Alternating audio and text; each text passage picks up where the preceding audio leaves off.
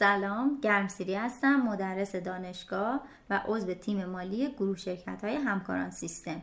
در این پادکست می‌خوایم استاندارد حسابداری شماره 5 با عنوان حسابداری رویدادهای بعد از تاریخ ترازنامه رو شروع کنیم.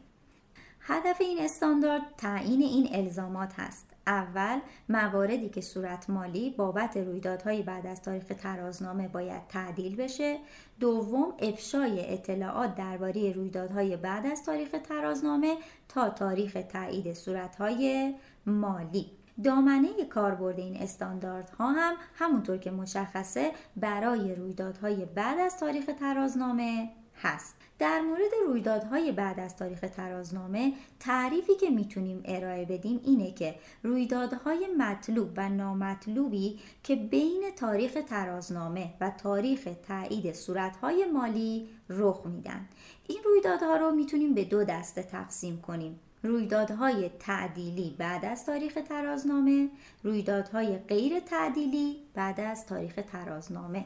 رویدادهای تعدیلی بعد از تاریخ ترازنامه رویدادهایی هستند که شواهدی رو در مورد شرایط موجود در تاریخ ترازنامه فراهم می کنند.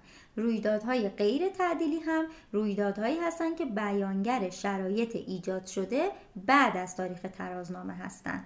منظور از تاریخ تایید صورتهای مالی تاریخیه که مدیریت صورتهای مالی رو به صورت رسمی و برای آخرین بار به منظور انتشار تایید می‌کنه تاریخ تایید صورتهای مالی تلفیقی تاریخیه که صورتهای مالی یاد شده توسط مدیریت واحد تجاری اصلی به منظور انتشار تایید میشه. در مورد شناخت و اندازهگیری رویدادهای تعدیلی بعد از تاریخ ترازنامه واحد تجاری باید به منظور انعکاس رویدادهای تعدیلی مبالغ شناسایی شده در صورتهای مالی خودش رو تعدیل کنه.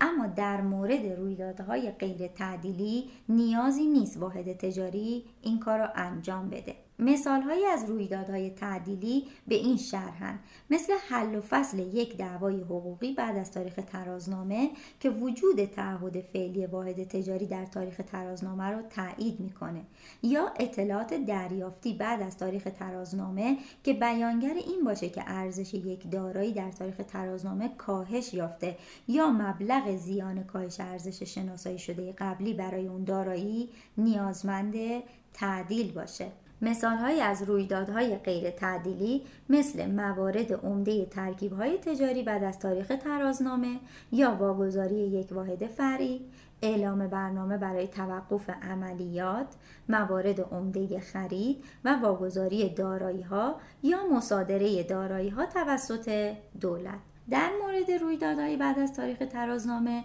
دو تا نکته رو باید مد نظر قرار بدیم. اول درباره سود سهام. واحد تجاری نباید سود سهام مصوب بعد از تاریخ ترازنامه یا سود سهام پیشنهادی رو به عنوان بدهی در تاریخ ترازنامه شناسایی کنه. دوم تداوم فعالیت. چنانچه بعد از تاریخ ترازنامه انحلال واحد تجاری یا توقف فعالیت های اون توسط ارکان صلاحیت دار تایید و اعلام بشه.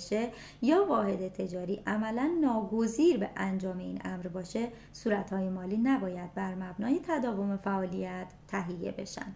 در این پادکست درباره رویدادهای بعد از تاریخ ترازنامه صحبت کردیم. در پادکست بعدی استاندارد حسابداری شماره 8 با عنوان موجودی مواد و کالا رو شروع می کنیم برای شنیدن پادکست ها به سایت education.systemgroup.net مراجعه کنید.